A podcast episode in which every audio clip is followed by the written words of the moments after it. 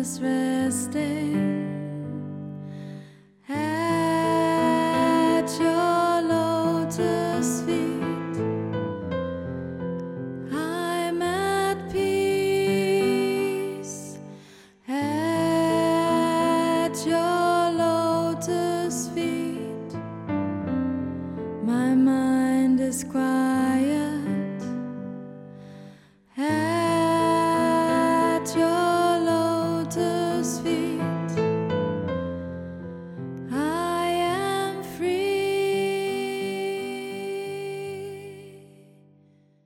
So many years I've been asking questions, you know, in satsang and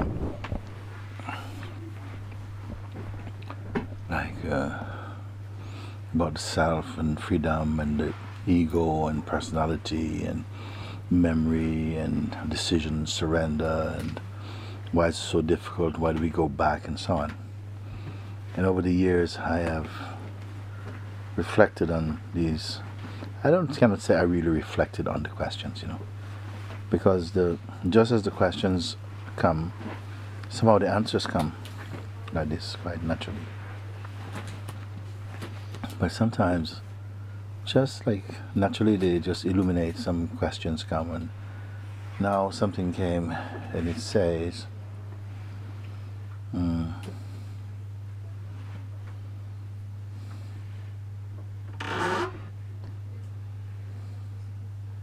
people ask, what stops me? What blocks me from seeing? And I say, in so many different ways, you know, your attention is still caught upon the person and all of these things.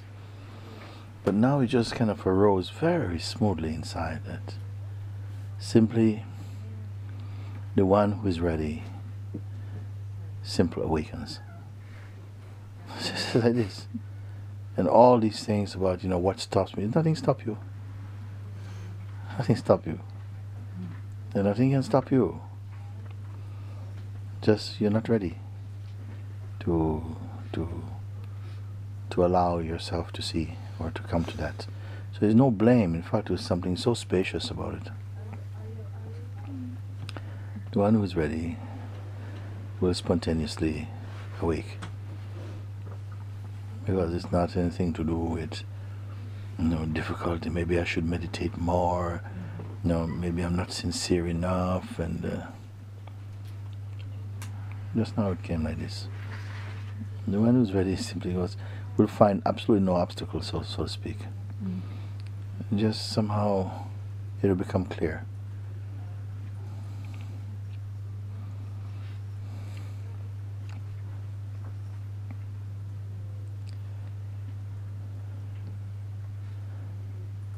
Maybe all the things we speak about this also have their own truths in a way. Say, yes, it's true. One gives too much importance to this, but why do you give so much importance to this or that? Because that is still inside you, to give too much importance to this thing or that thing. So while this movement is still there, the game of apparently obstacles and waking up and trying and all of this continue to play this dream. One moment it's not there, and you make no effort, but the seeing is confirms itself, just like that. Is it possible that it also comes from a sort of tiredness or exhaustion? Because it takes a lot of energy to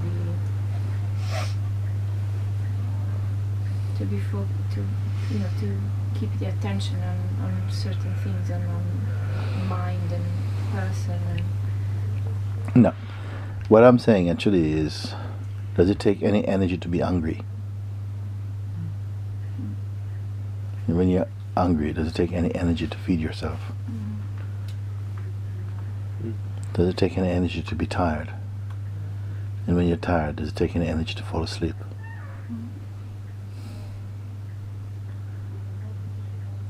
When you're in love with someone, does it take energy to love them? Is there any obstacle to loving them?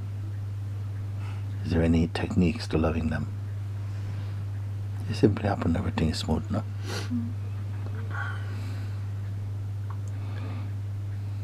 But on the left of this or the right of this, there may be some things like, yeah, I want things to be like this, I want things to be like that, and that energy also has its own,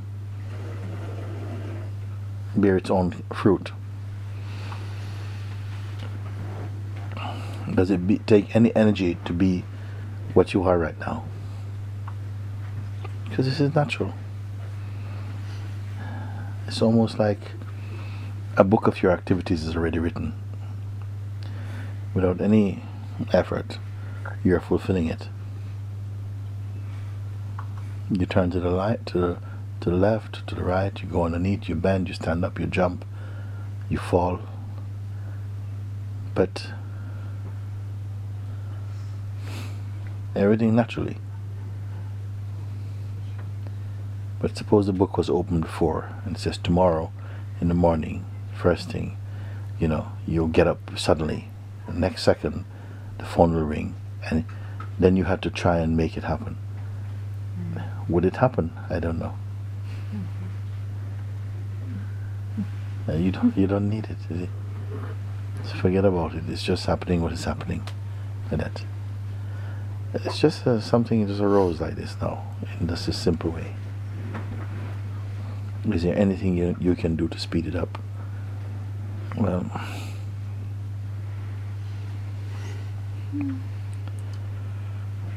why would you want to? Maybe your wanting to speed it up is not genuine. So it just doesn't happen. You understand? It's something so exquisite. Maybe I shouldn't talk so much about it. Is it like every desire that arises, they need to exhaust themselves by themselves? I don't really know what I'm saying here. Just an illumination is clear for a moment. I don't know to explain it, because in the living of it, somehow I might say, yes, every desire that comes, should we just fulfill it? And I said, no, I don't want to think about it, because some desires will come and I'll throw them out. And that's the destiny of that also. There is desire that they're ready to be thrown. Yes. And so there is desire that almost you can't escape them. Yes. So without knowing anything, everything happens appropriately. The mind wants to bet on the game. Like an horse race, it's not yet run. The mind wants to put money on it. Why? Because that's the game it plays. The thing is going to be the thing anyway, but right now you don't know it. And you want to forecast and say, yes, I think this one is going to win and that one's going to win. So that's the game that it can be played like that. But you're betting on this horse or that horse, doesn't make it any more likely to win or not. Because the one who's going to win is going to win.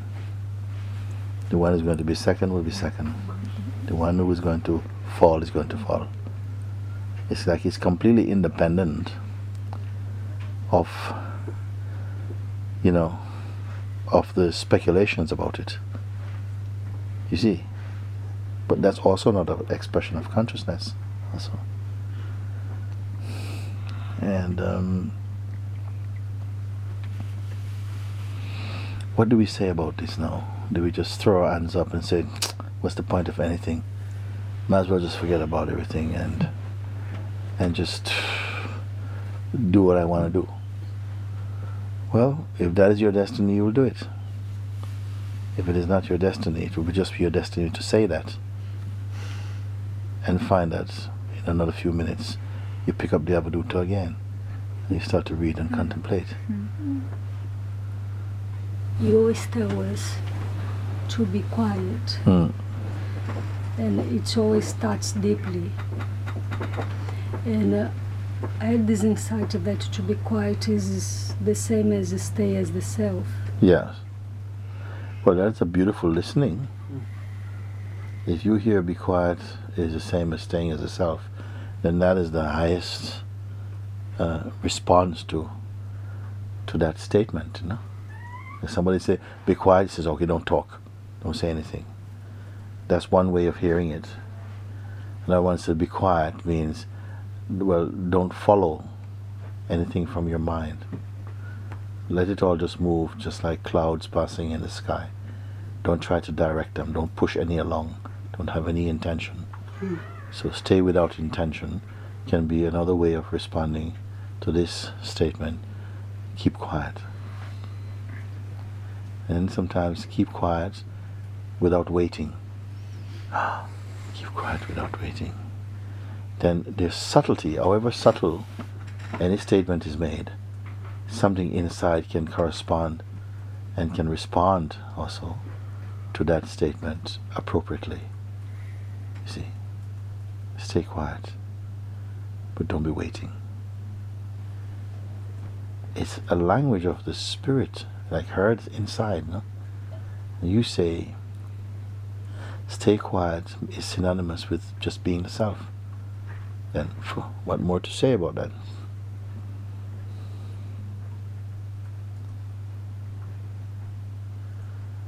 Because the mind comes up and then begins to invite a certain movement which is unnecessary, you know, to say, come and do this, let's go and do this, let's look at this or something. But from the place of your own contemplation, you think, but why would I want to do this? Will it take me more to being me? Or is it taking me somehow into a kind of state of distraction from myself? A little bit later on, a deepening maturity is present, and that thought wouldn't have any space to express itself meaningfully. Like, or any thought could arise, but they have no impact. They have no firepower. You understand? So therefore, if a thought comes, it has no significance. It has no weight. It has no pull. It has no attraction. Then effectively, it's as though the thought never came.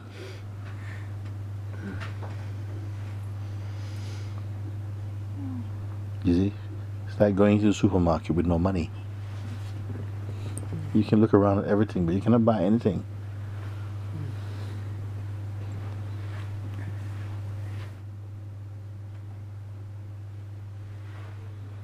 I love to hear what you say when you say that.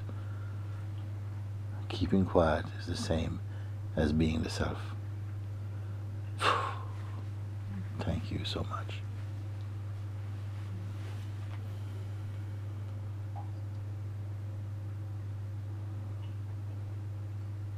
Now, is the self being the self?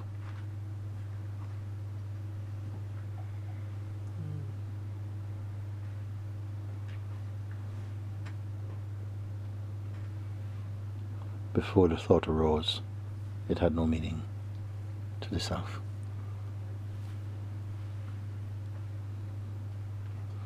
Are you being yourself? Before the thought arose, it meant nothing, except if you were distracted from and was imagining yourself to be something else. And then the thought comes, are you being yourself? You may say, actually, no, I was kind of somehow projecting some kind of idea and identity about myself. And when the words came, are you yourself? Are you being yourself? Or who are you? Suddenly it threw something back into where it's never possible for it not to be, except imagine itself to be something different. But those words will not be coming from the self. These are very subtle things. These are very subtle things. These are the things you have to zip yourself in your sleeping bag for. Have we ever done that? You can do it without a sleeping bag. But zip yourself inside a sleeping bag of your own contemplation.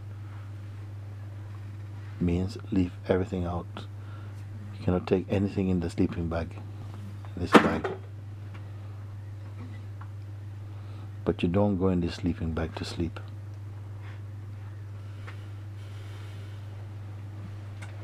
Everybody else goes into sleeping back to sleep, but you don't go into sleeping back to sleep. I think once you said it's a waking bag.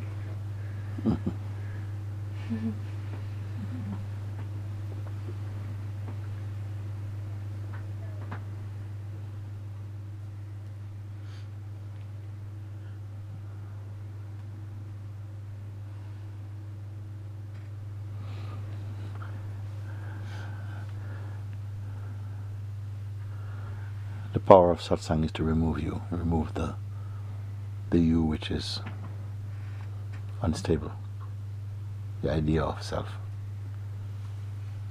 to move it out of the seat of being.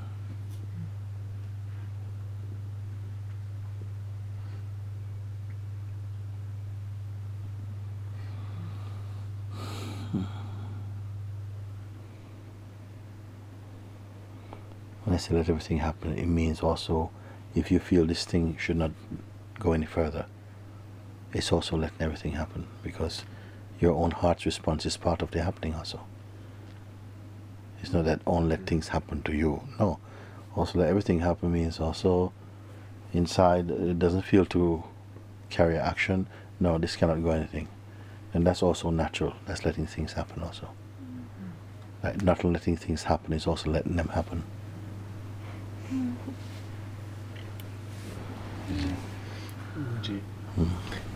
When you're involved in many activity in the day and dealing with many things and just like buying in terms of sin or whatever, and then you're alone, you're wrong, is this still going on in your mind for a bit, or it drops as soon as you... Oh, it drops. I tell you what happened now. For many years, I do not know how many actually, but I have a feeling that I couldn't think. I just couldn't think about anything. You know? It's not a problem, of course, but it was at this time, really, I don't know what made me feel like I am me, because, you know, it's like if you save space, space was allowed to feel the sense of presence. That's how my life was like this. Just imagine that there's not a me. Let's not start with a me. Let's start with space. There's just space. And space was allowed to feel the sense of presence. My life feel like that. Then also the body's there. And for quite a long time, I could get into deep sleep, deep state of sleep, but still be conscious. You know, it's just like this. I didn't do any yoga, nothing like that, you know.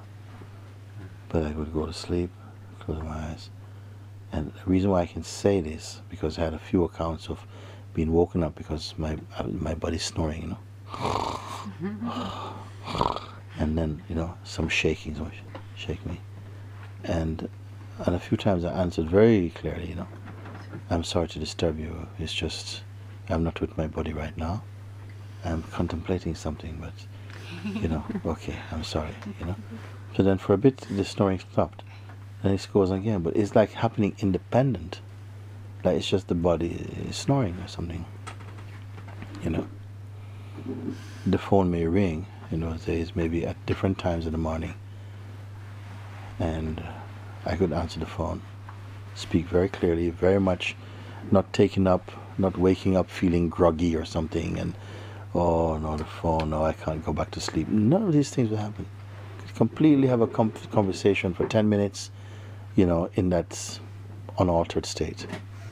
And when the conversation is finished, the phone goes back, and it's like there's no break in the continuity of my being, like that. This was how it was for a very long time.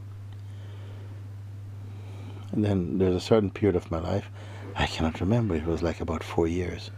I have no recollection of these 4 years at all, apart from I know that they must have happened, but because I would say that I don't think I grew physically older. I really don't feel I had.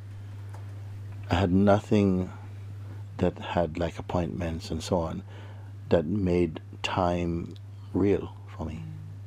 So, because there's no time, like there was no life, you know, yeah, if I can put it like that. So.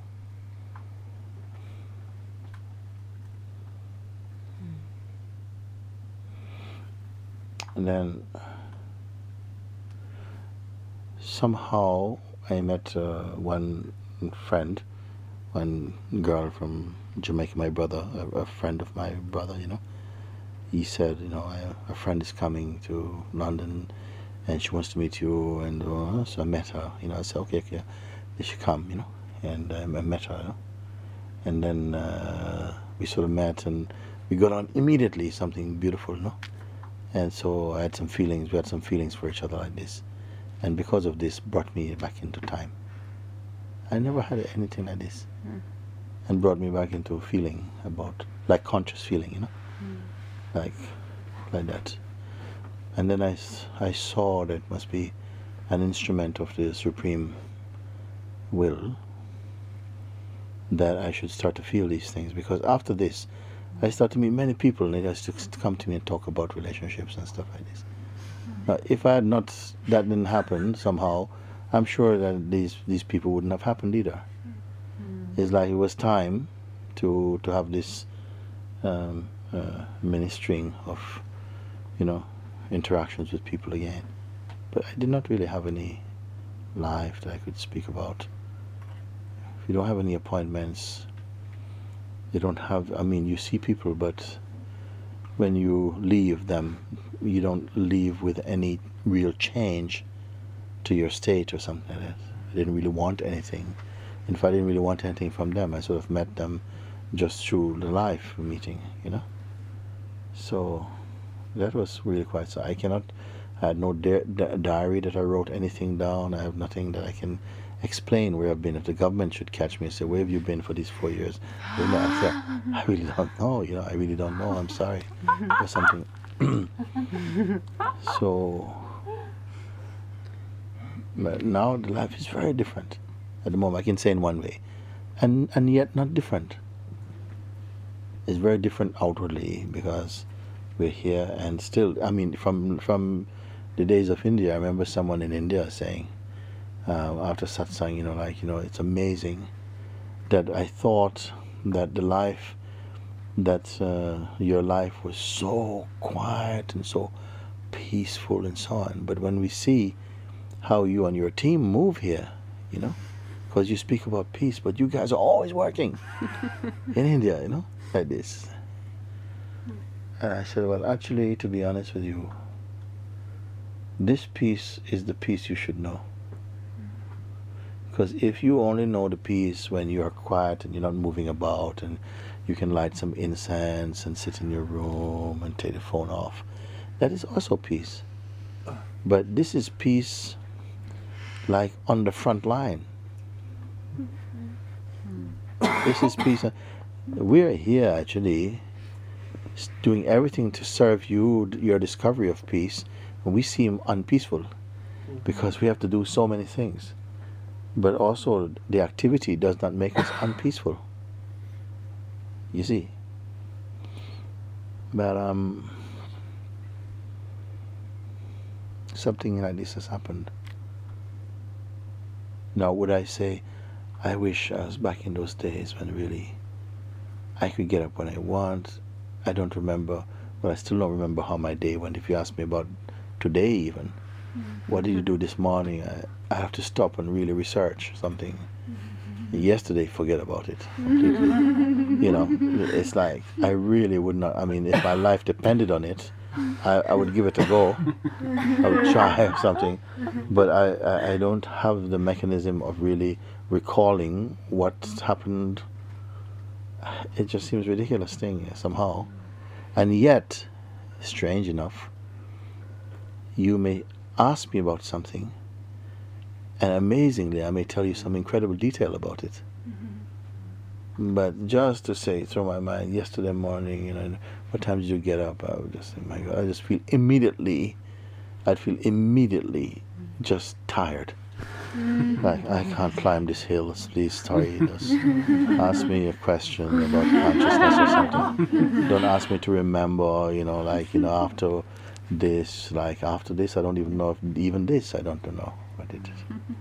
You know, it is like that. Now, that may sound a terrible thing for people for whom, if you have an identity, then you need to remember your identity, otherwise it just vanishes. If you don't remember your identity, it will go. In the West also, many people, they give you a 2 or 3 weeks holiday or 4 weeks holiday a year. I don't know what people get these days. And, you know, if they were to spend 5 weeks or something, they maybe don't want to go back to work. You just lose that contact. If you spend, you know, 5 weeks really without thinking, you don't want to go back to thinking at all. Even a 1 week after, you don't want to go back. Say, my God, why? I could have lived all so much without thinking and been such a beautiful place. Why would I want to go back? So these things, we have to keep exercising thought in order to be a person. Otherwise, you can't keep it up. It takes effort to be a person. It takes no effort to be the self. But when you are a person, it takes great amount of effort to have even a glimpse. One breath in the self. You see. And now so many things, so many thoughts, must do this, must do this. Somehow it seems to go on. I don't feel anything can change. Even to say this is ridiculous, to change what is.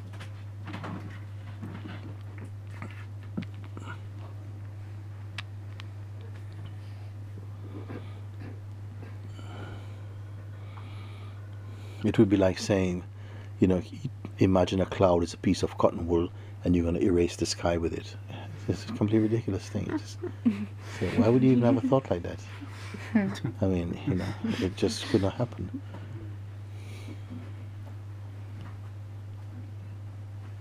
Is it possible to, you know, fall back into a state of delusion or something? You better not say no. Just say, I don't know. I don't know. What is possible? I don't know anything at all.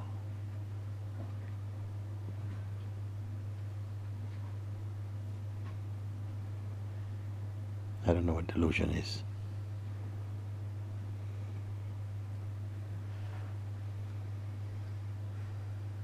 I don't know what I is. Fall back into, I don't know what you mean. Fall back into it.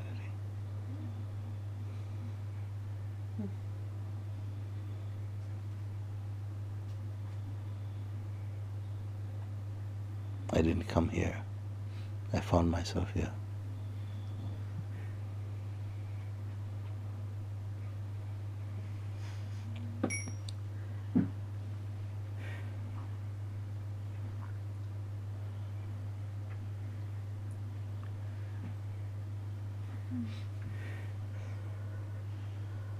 I've never done anything to be what I am. I seem to have done a great deal to be what I'm not.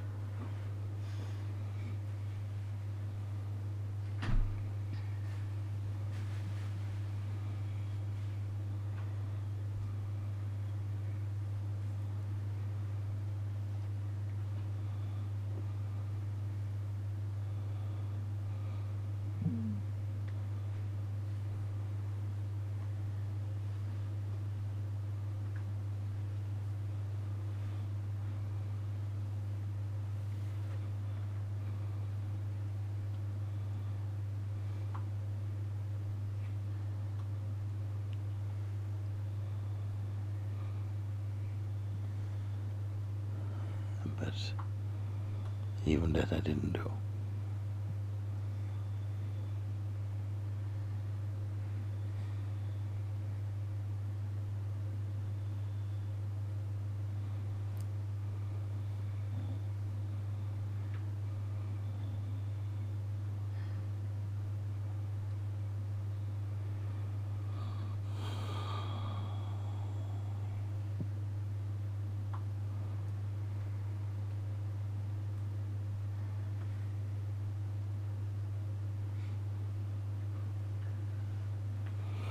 It is like something but the perfect understanding, I would call like that. It's like something has switched off something. Something has been switched off. Maybe identity or something, I don't know. But all the senses are still functioning. Something has been switched off. A switch has been flicked or something. The I switch. The I-me switch. But the senses are still functioning. The body is still functioning. Thirst is felt. Everything is felt. Emotions are felt. Everything is felt. But in a very new, different way. Nobody owns them.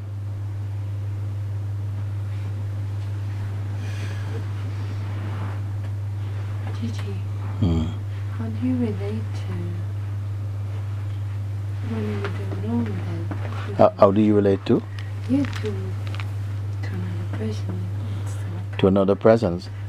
Yes, with another presence. Yes, not a person. Yes. Not a person. Yeah. I'm only relating to presence.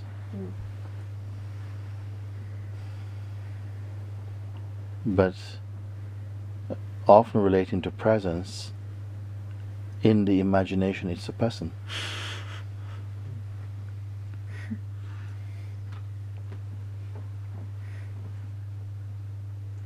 And another part of this answer would be completely spontaneously. It's the one thing that doesn't need any rehearsal. Here, when you try to rehearse something, then you discover what clumsiness is. And when you don't rehearse, everything is a spontaneity, you know. Even if you're half asleep and somehow the decision came, you know, okay, so what is your decision, sir? What is your decision? About what? Have you not been listening? No. We've discussed this, this, and that, and now it's time to do, okay, I think this is so and so. It will come out, something will come out, and it will be appropriate. I'm giving worse examples, you know? Like you're asleep, you know, and they're deciding your fate about something, and you're snoring away.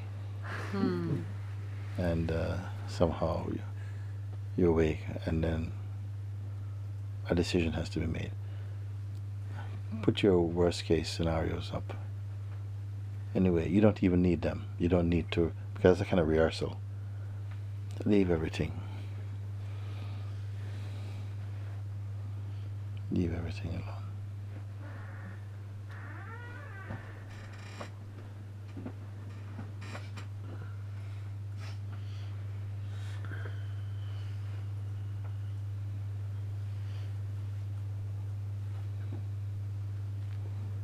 Nothing really is exquisite.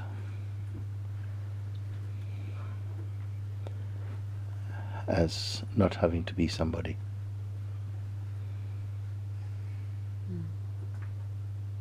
Absence of somebodyness. Just such a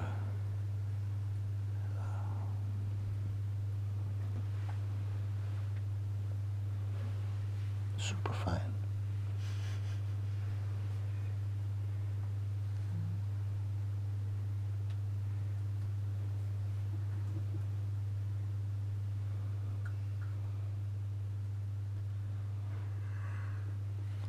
Perhaps all of this universal play, all of it completely.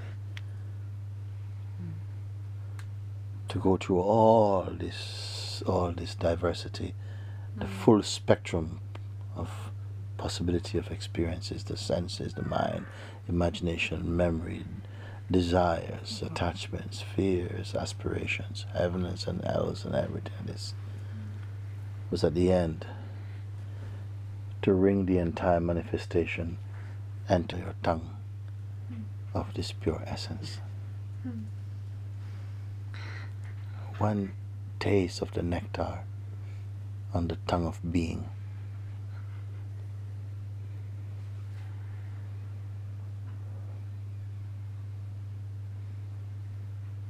Maybe God had to become an addict.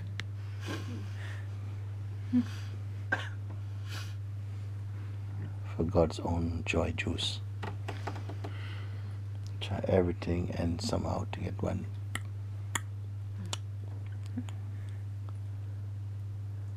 That wakes you up into yourself. I don't see anything that is comparable.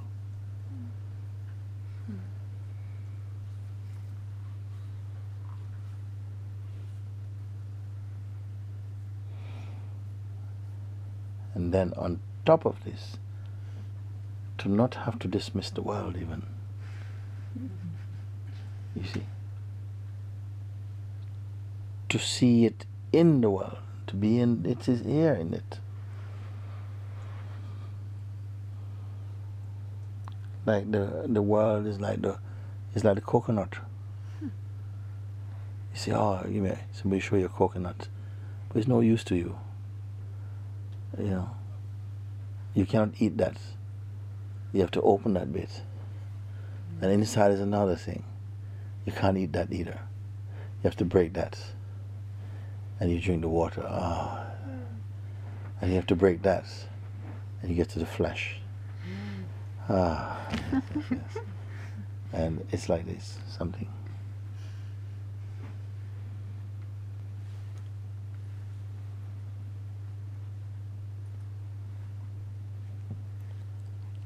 Like the world, the physicality of it is like somehow this coconut, the outer coconut or something. But the juice is inside it. You have to find the juice. You don't curse the coconut. You have to find the juice in it. You have to find a way to find the juice in him. And everything in the coconut somehow is to protect this juice and this flesh somehow. And yet every part of the coconut is useful for something. Understand? Every part of the coconut, every part, in fact it's a good tree. Every part of the coconut, every part of the coconut tree is good for something. The root is good, the body is good, the leaves are good, the spine of the leaves are good. And you can survive on coconut alone. You can survive. It's just like from the really beginning, you know there is water in it.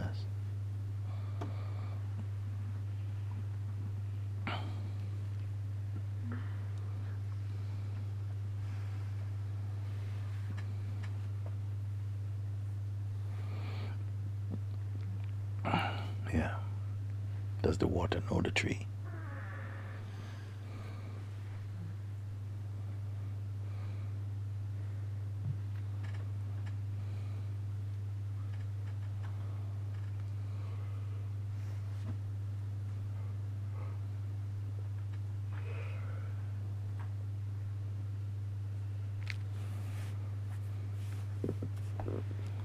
This is where the coconut example is not complete, because everything springs from the self.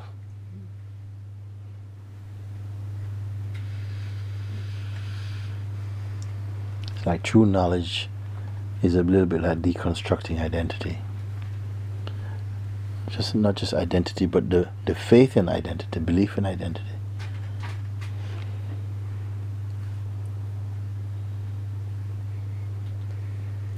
Because the effect of identity can only come with the belief in identity. And this is the sleeping pill for the being.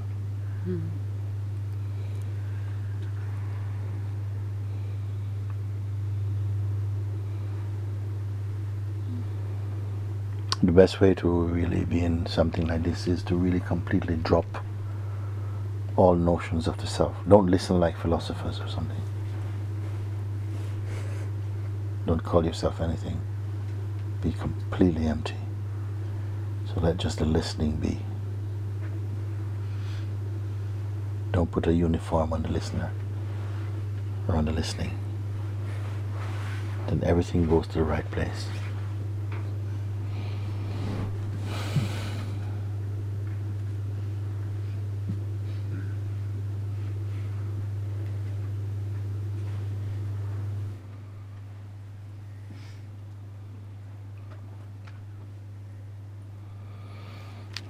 I feel like saying, like, have we always been, or are we always in form?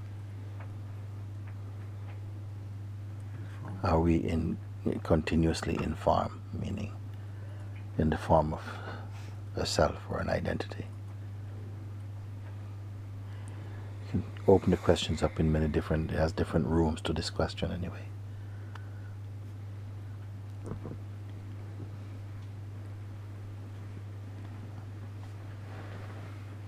I don't know if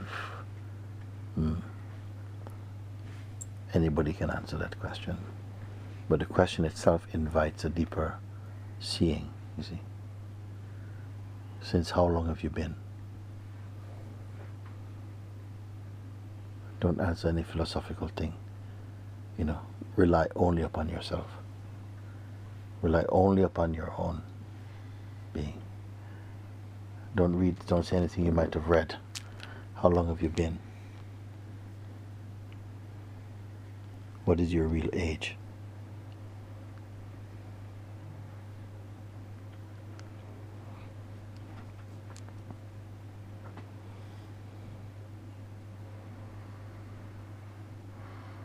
Are we as old as this planet?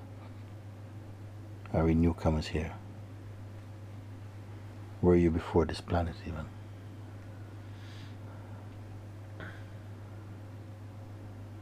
So this is giving a, this is giving you a question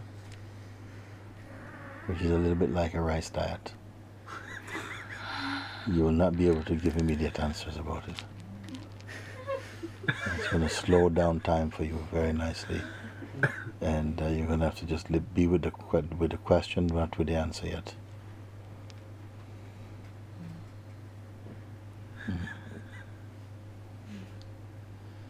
So it's a rice question.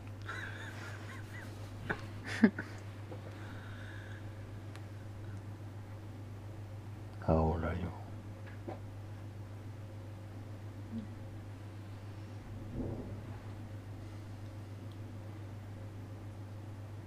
Who was your first mother?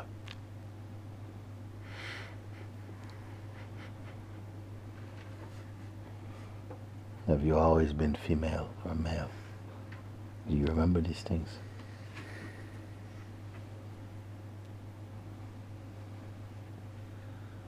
Why you keep coming back? If you left here, why you keep, what brought you back? By choice or by some involuntary power?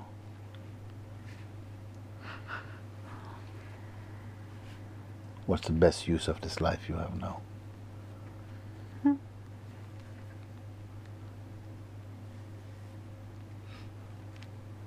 How much credit you have?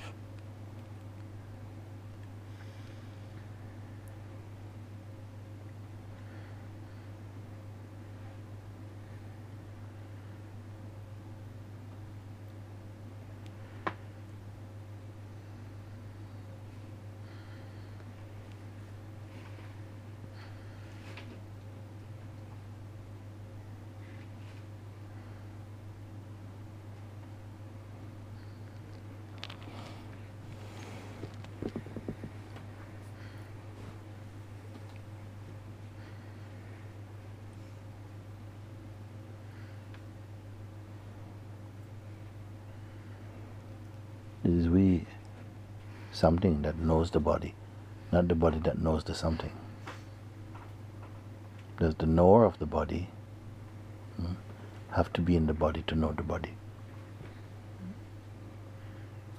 or to know presence, or to know itself? Without the body, who are we? Where are you?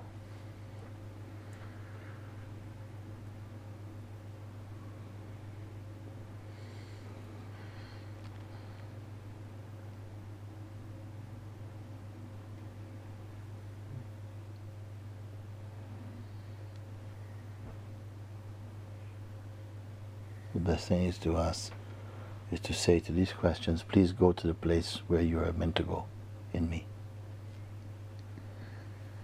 and undo me there.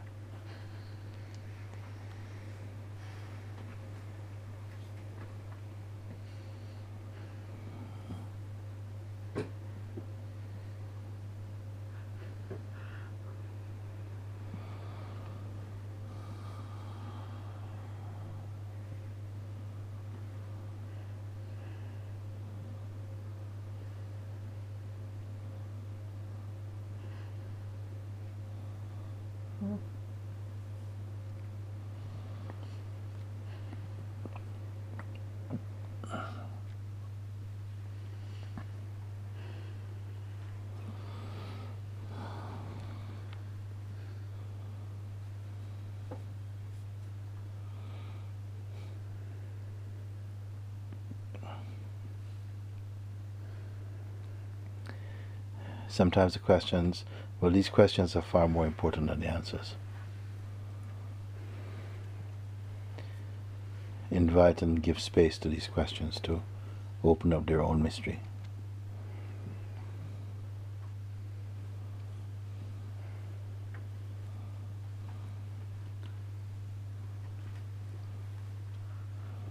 Unless you invite and respect these questions, the answers will only be mental for you.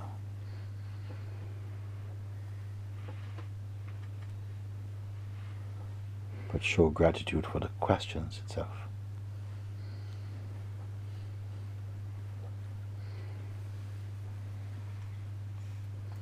And they will illumine the mind.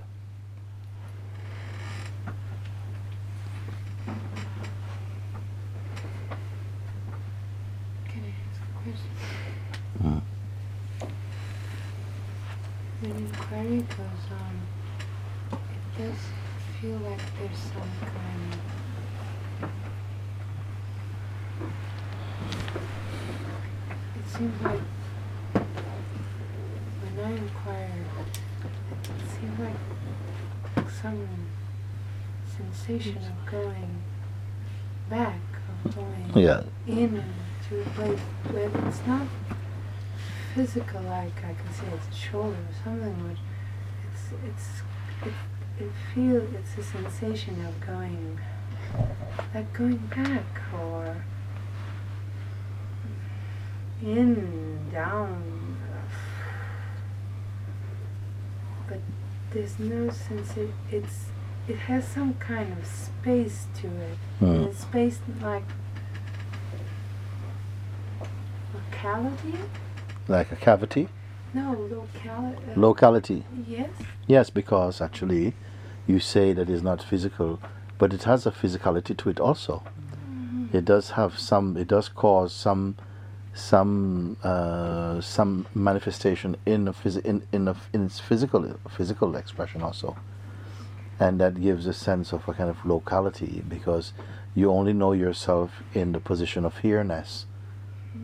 So the locality will feel here, it cannot be there. So something, it feels like, as you said, you're falling inwards, like you're falling inwards, either deeper or further back or something. A sensation is there like that. And witnessing of the sensation is also present. Witnessing of the sensation of the sense of falling back. But that which witnesses it is not falling back. But some falling backness is important. It's a very important part of the response to this question, because it opens up space inside that was once been, you know, in a way filled by a kind of personal noise. So it sort of burps out the person, and only the space, the absence of the presence of a person is there.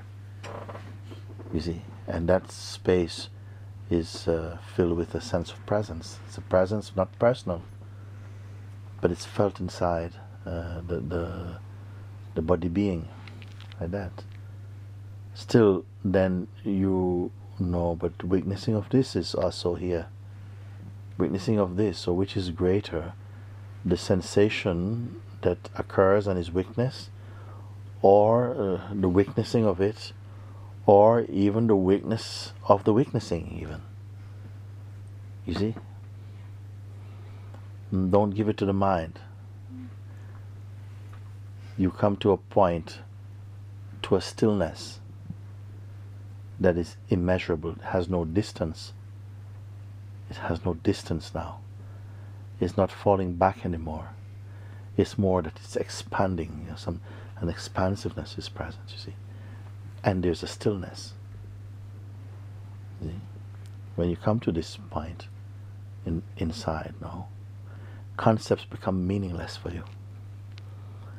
Surface knowledge, knowledge about things, becomes completely irrelevant for you.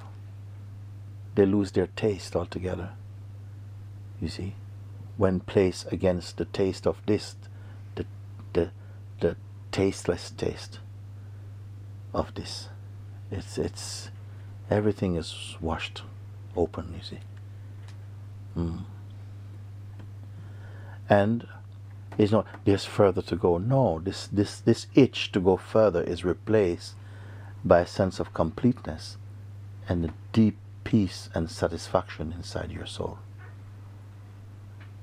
You see? And then the mind cannot multiply here. It cannot multiply. It is stung into silence.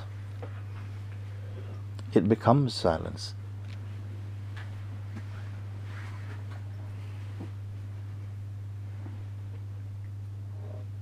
And that is referred to is what is.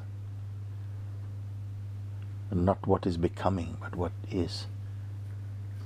And it is indefinable.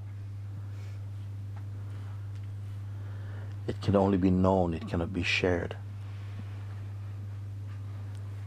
But in its presence, all the beings feel that they've had a deep sharing, and their thirst is quenched, their hunger is satisfied, and they are at peace again. And there's such a quiet, and this quiet and the vastness, they are one. And love is present, and it is also one. And knowingness is present, and it is also one. And whatever else shows up inside that is also one, is also the one. Beyond even the concept of oneness is there.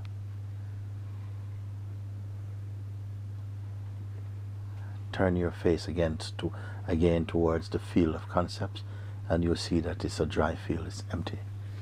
It's empty. You'll not go there for any shopping. You don't have any needs there. You have no more needs inside yourself, no needs are there at all. Yeah.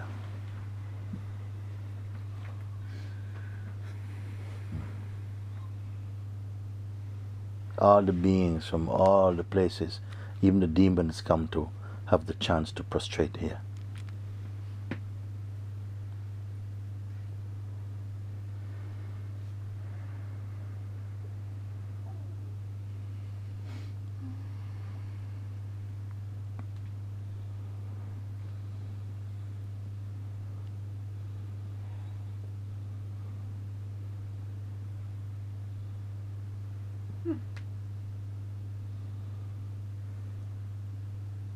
Because in front of that, so awestruck are them that the demons themselves will begin to sing hymns and bhajans to that.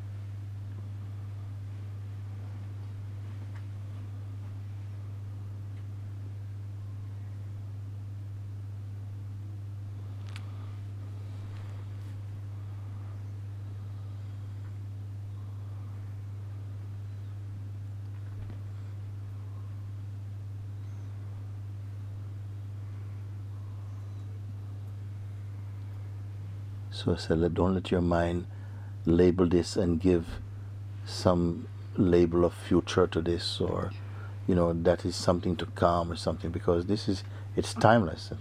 So what is timeless is it's here, it is what is. And a fascination developed for what is transient, which is also consciousness, an aspect of consciousness. But here, we are here to really develop our powers of discernment so that we can turn the attention away from what is passing and rest it inside that which is unpassing. Then just through that simple action, you may say, the choice in the being, then everything else becomes automatic. What is automatic to you, we call it grace. We don't have a better way of saying what that is. We have to call it grace. You see? Just as I say, while the food is in your mouth, you have the choice to chew it, and this power you have, it's in your control. But once you swallow, it's out of your control. Then another process is taken over. You see, when you surrender like that, then it goes past the throat and it's not in your control anymore. You leave it. It's still inside you, but that part of ourselves that needs to control, that part now is past.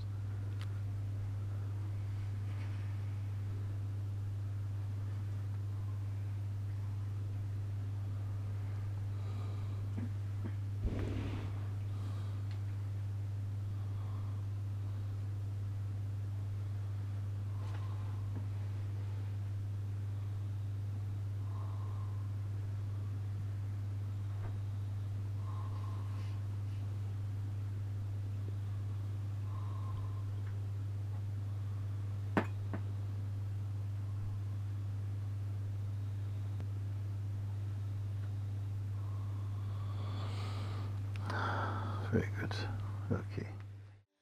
Please let there no longer be this separation, and let us be one with you forever.